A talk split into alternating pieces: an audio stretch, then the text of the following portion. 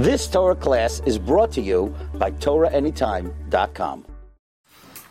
Okay, this week's parsha, Parshas Yisro, um, Parshas Yisro, Tavshin Ayin Zayin. This is the Jews coming out of Mitzrayim and headed towards Har Sinai to accept the Torah.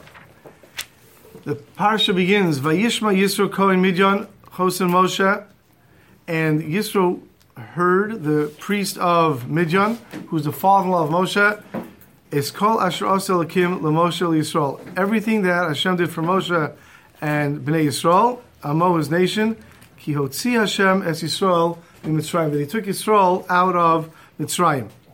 That's very interesting. Rashi asked right away. Vayishma Yisro, and Yisro heard. Mashmu Hashama Uba. What did Yisro hear that caused him to come? It says Kriyas Yamsuf and Milchemes Amalek. He heard the dividing of the Yamsuf, that the Jews went through the Yamsuf, and he heard Milchemes Amalek, the fight of Amalek. Many ask, what's so special about Kriyas Yamsuf and Mechemes Amalek? That that is what caused Yisro to want to come and join Bnei Yisrael. What happened to all the Makos? That's a pretty cool thing. Makos Dam, Tzvardeya. That shows Hashem, Hashem's strength. Why didn't he want to come for that? Or, what about Makos Bechoros? Makos Bechoros was a pretty powerful thing. Every single firstborn was killed. Many years ago, there was a fellow from Verna, a town called Verna, and he used to sell and manufacture paraffin and candles, wax candles.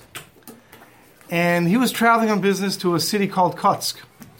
When he came to the city of Kotsk, he was doing business there, and he decided to stay for Shabbos. It was Erev Shabbos. He was in Shul, and the people were gathering, getting ready for Mincha, and it wasn't Shabbos yet. There were a few people in Shul, and all of a sudden, some guy comes running into Shul, and he screams out, he goes, Did you hear? There was a big fire in Verna. Half the town burned down. Houses, businesses. Well, this fellow, this businessman from Verna, hears this, and he fainted. He fainted. After all, this guy has a candle factory. If there's a fire, he's in big trouble. And they didn't know what to do. So they quickly run over to him.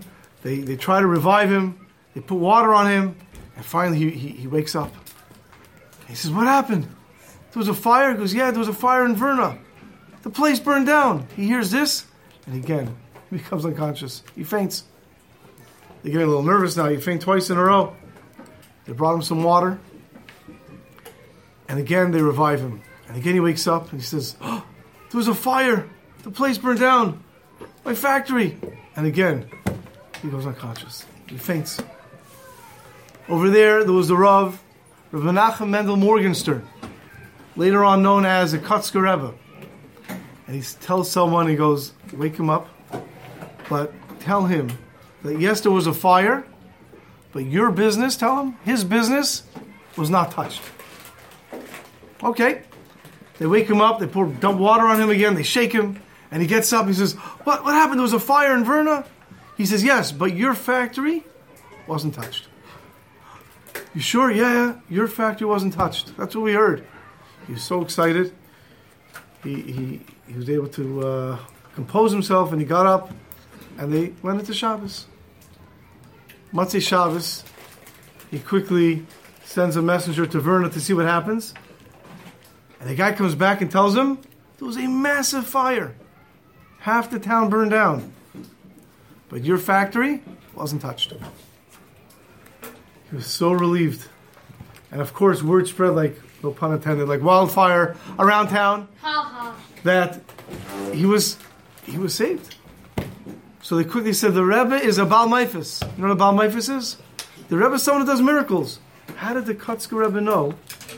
How did the Kotzker Rebbe know that his stuff didn't burn down? And the Rebbe said it's no miracle.